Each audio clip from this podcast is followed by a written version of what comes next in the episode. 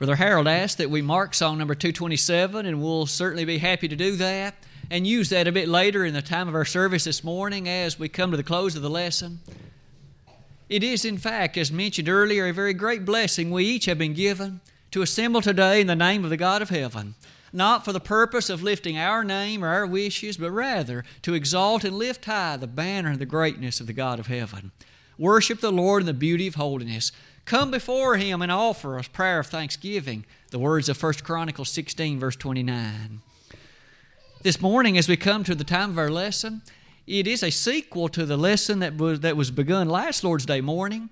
We began at that time a lesson entitled Watch the P's of Sin. And some of the thoughts that we discussed on that occasion can be summarized using the thoughts on this slide we learned that that little phrase, watch your P's and Q's, that maybe our parents or someone else pointed to us, reminding us to be careful, to think carefully, to do, in fact, with great care the things that are before us. We notice that that same statement slogan can be very helpful as we contemplate sin. However, we won't focus much on the Q part. It's all beginning with the letter P. And you'll notice at the bottom of that slide, we learn that sin, in fact, is serious business. We learn that sin is presented. We learn that sin is popular. We learn that sin is promoted. We came to see, in addition, that sin is a very personal matter, that it's penetrating, that it is permitted, and all the while it's something that the Bible sets before us as incredibly powerful. Today, I would invite us to continue a series of lessons looking at sin from that perspective. There are some more things that begin with the letter P that can be used to help us appreciate sin. I'd like to forewarn each of us, perhaps briefly, that some of the adjectives used today do not paint a pretty picture. But sin, you see, isn't pretty either.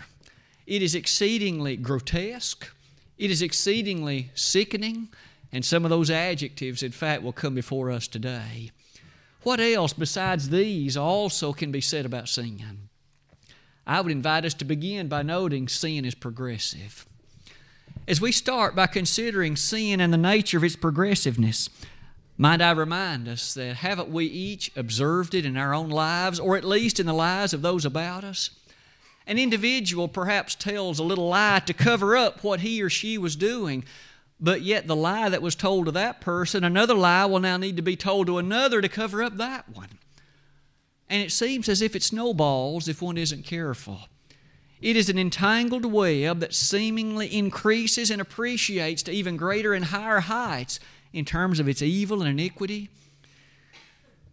It's often been noted that as one tells one lie to cover one's tracks, if you please, then one will need to tell another lie because you've forgotten what the first one was that you told, and so the situation seems to worsen. Sin is a progressive thing, isn't it? Isn't it true that it may be that that very thought is at the heart of a sum of passages that we find within the pages of God's holy word? For instance, in 1 Corinthians, the fifth chapter, Paul asks a very haunting question Know ye not that a little leaven leaveneth the whole lump? And that same writer, in fact, stated it in, in a declarative way in Galatians, the fifth chapter a little leaven leaveneth the whole lump. Recall with me the context in which that first question is found. The church in Corinth was battling some problems. In fact, there was sin in the camp. There was individuals guilty of fornication, and in fact, Paul said you should have been mournful. You ought to, in fact, cleared this matter up. But he says, Don't you know that a little leaven leaveneth the whole lump. Isn't it true that sometimes when one individual feels as if he or she got away with something, that someone else is then tempted to think the same thing? Well, I can get away with this, I can get away with that. And so sin becomes progressive. It worsens. Others become aware, or at least they think that they too can get away with something.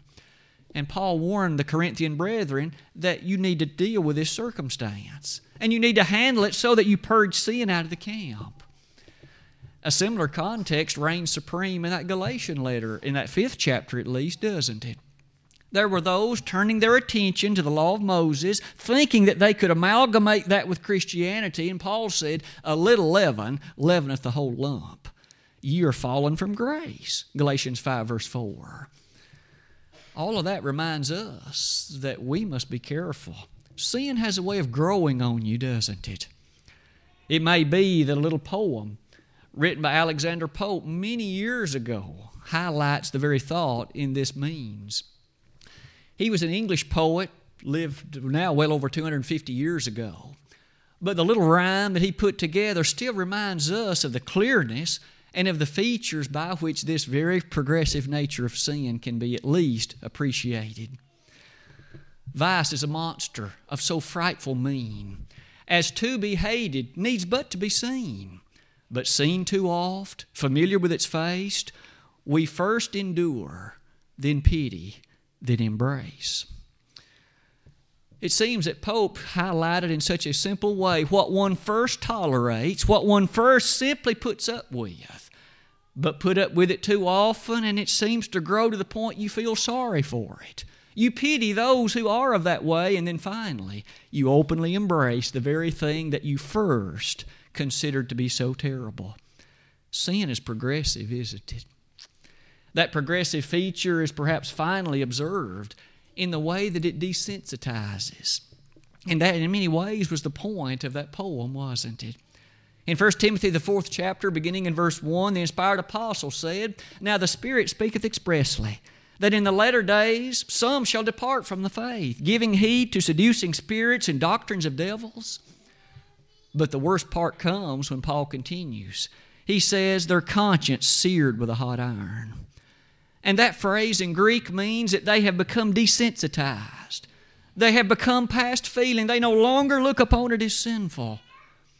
Sin has grown on them, you see. And it can grow on us as well if we aren't careful.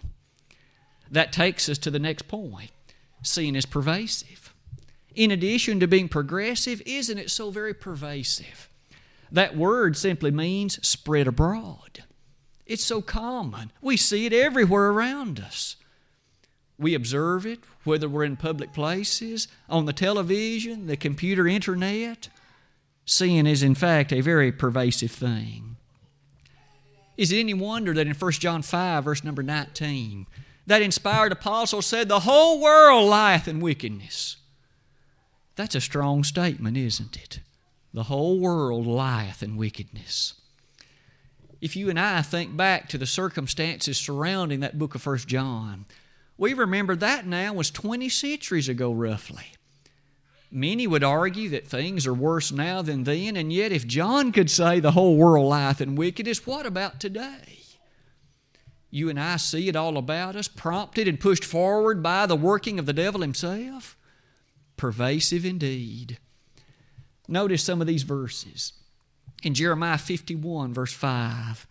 In the long distant past, the prophet Jeremiah so boldly stated that sin, in terms of its pervasive character, might be described like this The whole land is filled with sin.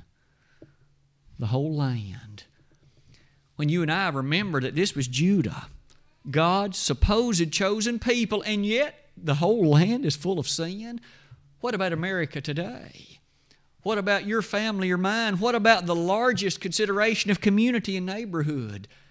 Whole land full of sin. No wonder we need to be mindful and very cautious and careful and not let it creep into our lives and our families so that things can become disastrous for us. Some additional comments about this pervasive nature of sin might be stated like this. In Hosea 4, verses 1 through 6, we have there a monumental statement. God again was chastising the children of Israel. They had begun to do things, to live immorally. They had become such that they looked over justice and mercy. They would take advantage of each other. As the prophet described how that came about, he said, The whole land has forgotten mercy, judgment, and the things of God, and furthermore, is no longer knowledgeable of God. And because of that, there's now fornication, murder, idolatry. All of these practical sins have come about because you have forgotten God. There's the reason for the pervasive nature of sin, isn't it? When human beings turn their back upon God, ignoring His commandments, there's nothing but bad that can come out of that. We see the pervasive nature seen in so many problems that our society is battling. We know that there have been problems, there always shall be, but think about those that seemingly are gaining ascendancy, those that are gaining such tremendous strength in number. Denomina- denominationalism began with a small group of people over 500 years ago. Look at where it has come to be now. Loads of particular churches that wear names and do things in certain ways, but yet we're persuaded that they're not according to this book. And yet, multiplied millions think that everything is fine. See how pervasive it is? See how it has come to be so persistent and so described, described by the nature of its existence?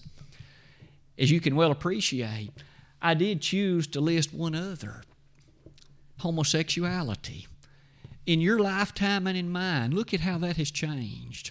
There was a time when I well remember in high school, it was disgraceful. It was not mentioned in a public way, in any way positive. It was degraded. It was considered unnormal and unnatural. And now, we have only come just a few decades since then, and now it is promoted publicly. They march for their rights. They have governmental support in many ways. There are even those who wish to legislate its correctness. Look at how far we've come. But we haven't come anywhere positive, have we? As you can well imagine, those kind of things remind us the pervasiveness of sin is so very prevalent, isn't it? In addition to that pervasiveness, look at the pungency of sin. That word pungent, it's a strong word, isn't it? The word pungent means to be distressing to the mind or feelings. And sin is distressing to those of right mind, isn't it? Consider some of the following considerations, if you would. It's to be admitted that there are many in our world who don't think sin is distressing. They think it's fun and pleasurable, and they think that there are many other enticing and attractive things about it. And we certainly would admit, based on Bible teaching, that some of that is true. But may we never forget that sin, at its most basic level, is distressing. In Isaiah 57, verses 20 and 21, that noble and bold prophet of the ancient era said, The wicked are like the troubled sea when it cannot rest, whose waters cast up mire and dirt. There is no peace, saith my God, to the wicked. Notice he said with regard to the wicked, they're like a troubled sea. Picture the following with me. There is a lake. It's a nice day and things are well you notice the smoothness and the calmness of that lake. It's tranquil, it's serene, it has a degree of organization about it. Things are in their proper perspective, but let a storm roll over it, like often happened on that Sea of Galilee. Peter and the others more than once found themselves in a sudden storm, and notice the waves become choppy, it becomes dangerous. It's now distressing. Paul was caught in a shipwreck in Acts 27, he and 275 others, and yet by the power and prestige and blessing of God, they made it safely to land to the island of Malta. Notice, sin is pungent, it's distressing. Think about the problems that sin brings into your life and mine jealousy, how often have we had to battle circumstances when one person is jealous of another or jealous of another group of people, and all of the heartache and all of the disappointment and all of the tragedy in that comes about because of sin? Think about the nature of envy. Think about the nature of murder. Think about the characteristics associated with meanness and ugliness, and as often as those things persist, Sin is pungent. It brings distressing character to the mind. It makes things unpleasant. It makes things hard at work sometimes. It makes things difficult at school. All of that's because of sin. The pungency of sin is perhaps highlighted in just a few of these verses. We might go all the way back to the third chapter of Genesis. There, when the first sin entered the world, didn't it bring some pungent character? Adam and Eve had partaken of that forbidden fruit. Immediately thereafter, God addressed them in turn and placed punishments upon them and upon the circumstances. And one of those punishments was phrased in ways like this Thorns and thistles shall it bring forth. By the sweat of thy face shalt thou eat bread, until thou return to the ground, for out of it wast thou taken. For dust thou art, and unto dust shalt thou return. Genesis 3, verses 18 and 19. Did you notice in the passing? Thorns and thistles shall it bring forth. Have you ever pondered and thought deeply about the nature of how things grow? Isn't it amazing that you and I can go outside and weeds will grow fine by themselves? But if you want something productive to grow, like beans or corn or tomatoes or cucumbers, you've got to till it, toil it, fertilize it, continue to work it. Think about the curse that's been placed on this planet because of human sin. That curse is something reminding us of the distressing character of sin and all that it brings. It's no wonder that we look for a new heavens and a new earth, to quote 2 Peter 3, verse 13, a place where there won't be any of this distressing pungency of sin. We look forward to times perhaps described by some of these verses. Isn't it amazing that in Amos 5, verse 4, seek the Lord and live? Sin brings death, it brings separation, it brings heartache and misery. May you and I, with wisdom, seek the Lord and thus live. Perhaps in the final matter of this pungent character of sin, notice these two verses. In Ezra 9, verse 7, as well as Isaiah 53, beginning in verse 5, there was some very pointed statements about what sin caused. In that Ezra passage, sin caused the captivity in Babylon. God's people carried off to Babylonian captivity for 70 years. What caused it? Their sin. Jesus Christ going to the cross. What caused it? Your sin and mine. Sin is pungent. But there is some other things also that might be stated about sin. In addition to it being pungent, sin is also putrid. Indeed, sin is putrid. This is a part of what I mentioned earlier in the lesson.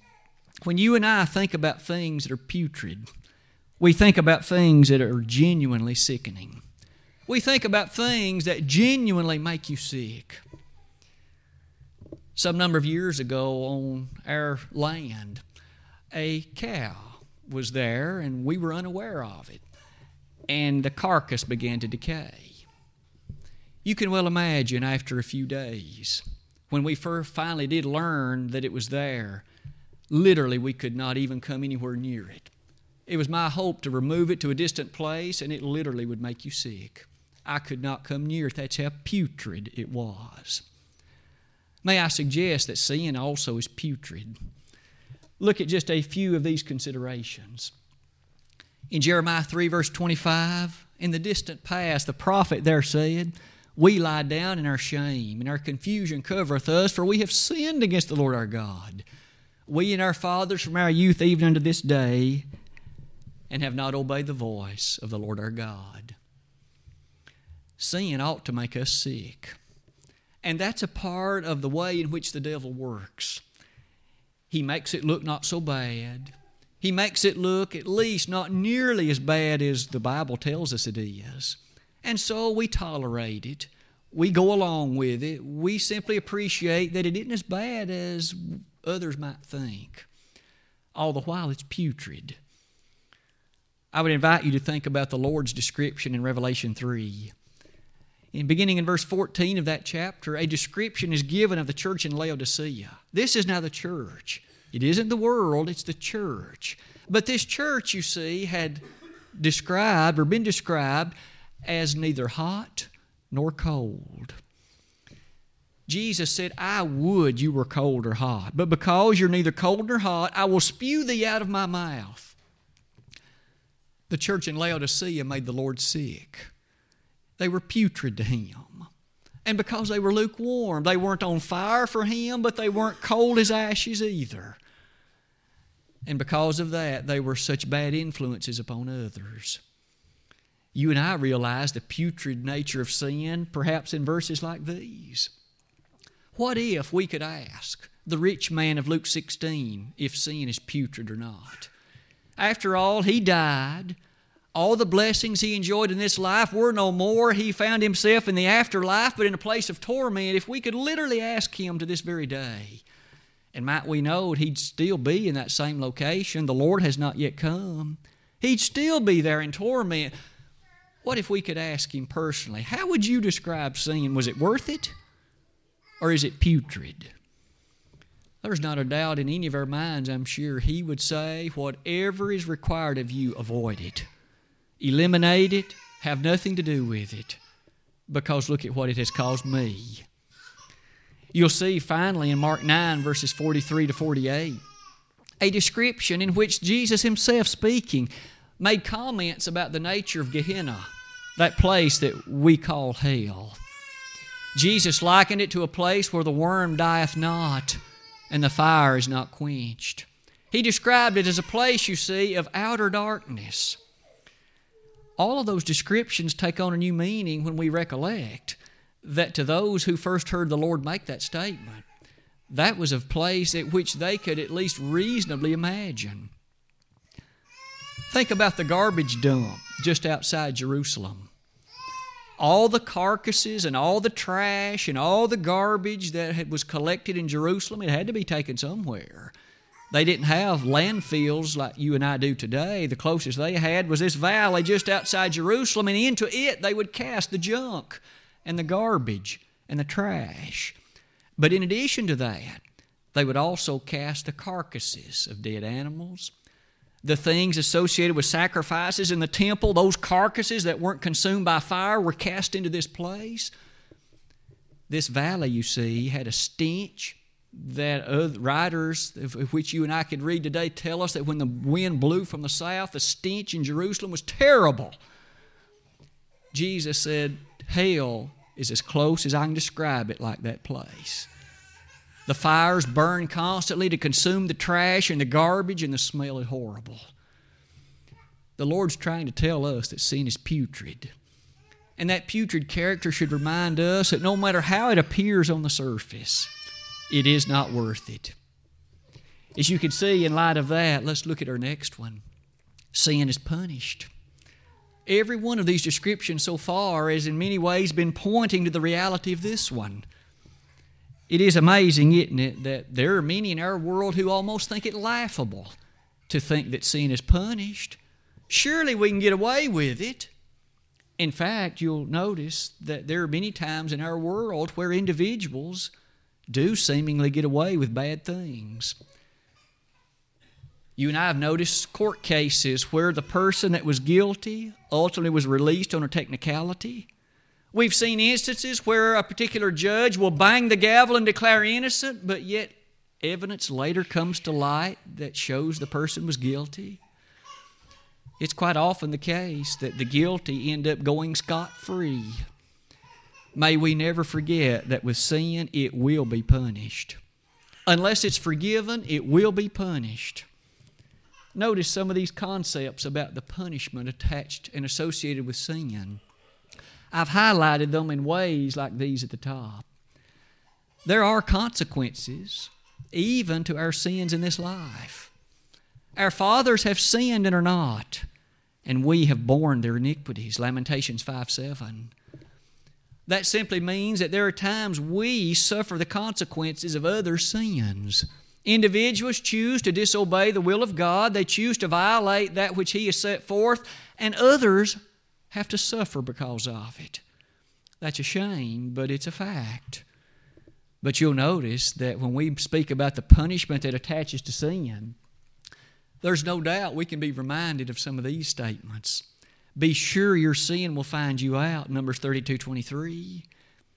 We may be able to hide it from somebody, but it will eventually be known, if not here, then at the day of judgment. For Luke 12, verse 1 tells us, Nothing that's covered shall not be made known.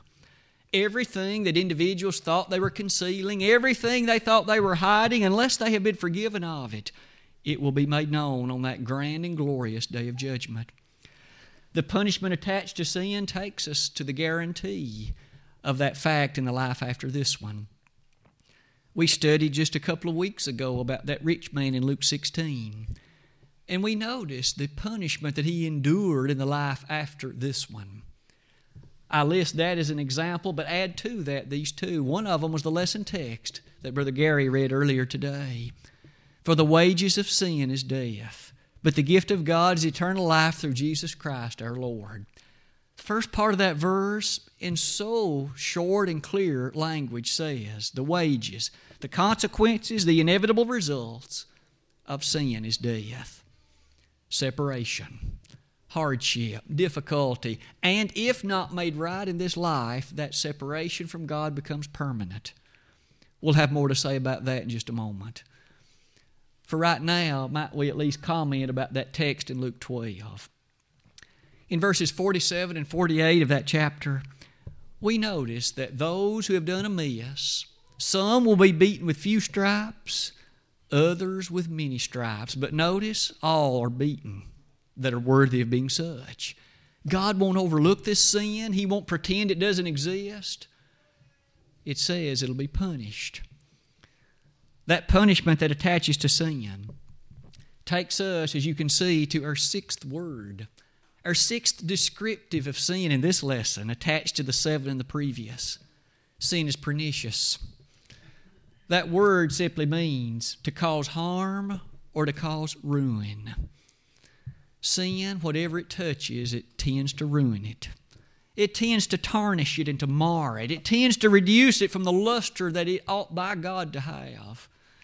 That happens in human life. It happens to those physical things that are so tarnished by sin. In Titus 1, verse 16, the inspired writer there, Paul, simply said that they profess to know God, but in works they deny Him being abominable and disobedient, and to every good work reprobate.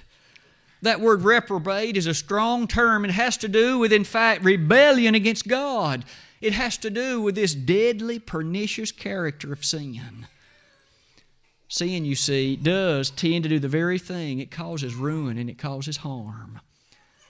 Look at again what happened to Adam and Eve they went from this pristine existence of lovely fellowship with God and with each other to a time when they had to leave the Garden of Eden because of sin. They lost access to the tree of life. They lost their lovely relationship they enjoyed with the God of heaven. As He came walking in the garden in the cool of the day, they had to hide. Look at what sin caused harm, ruin, degradation, decay. That's what sin does when you and I think about it, isn't it so opposite then what the world tries to portray? Live it up for a while. Sin isn't so bad. You can always get forgiveness from it, but that's a dangerous consideration. What if things were to transpire? What if one becomes hardened and thus goes through life and never gets that forgiveness? We've seen all these things that sin causes. And every one of them have been challenging, and quite frankly, the strongest one is perhaps the last one. Sin is potentially permanent, meaning that if we do not obtain forgiveness from it, and the Son of God came to make that possible, but if we do not avail ourselves of it, and we have to then live forever with the consequences of its putridness, its pungency, the progressive character of it, the nature of the pernicious characteristic that attaches to it, then that can never be undone after this life. Never. Look at just a few of these verses. In Revelation chapters 20, 21, and 22, the last three chapters in the book of God, we have a picture about the devil and all of those that are his henchmen, if you please, are cast into the lake of fire and brimstone. But you'll notice that in the next chapter there is a glowing description of this beautiful place where the faithful are. It's the very opposite of this lake of fire and brimstone. It's a place where there's no crying, no pain, no death, no sin. A place in which there's richness and beauty forevermore because the glory of God and the Lamb is all that's there. That kind of description points us to the permanency of this. And which side of this sin description are you and I on today? Have you and I had our sins forgiven, and are we living each day in the wonderful light of God's countenance and presence? You'll notice in Acts, the second chapter, verse 38, there were those present on that occasion who had put to death the very Son of God. They were guilty of crucifying Jesus. And Peter said, Repent and be baptized, every one of you, in the name of Jesus Christ, for the remission of sin. It's not to put on a good show, it's not to make things right merely with your conscience, it's to remit sin. And that same message continues to this day. And how powerful is baptism? When an individual submits to the will of God and is thus immersed in water for the, for the forgiveness of sin. One final verse would be that text in James chapter 1. And in that particular location, we see that James says, Wherefore, putting aside all filthiness and superfluity of naughtiness, let us receive with meekness the engrafted word which is able to save your soul. Sin is many things. 14 words that start with the letter P, and we've described them, and they're all at the bottom of that slide.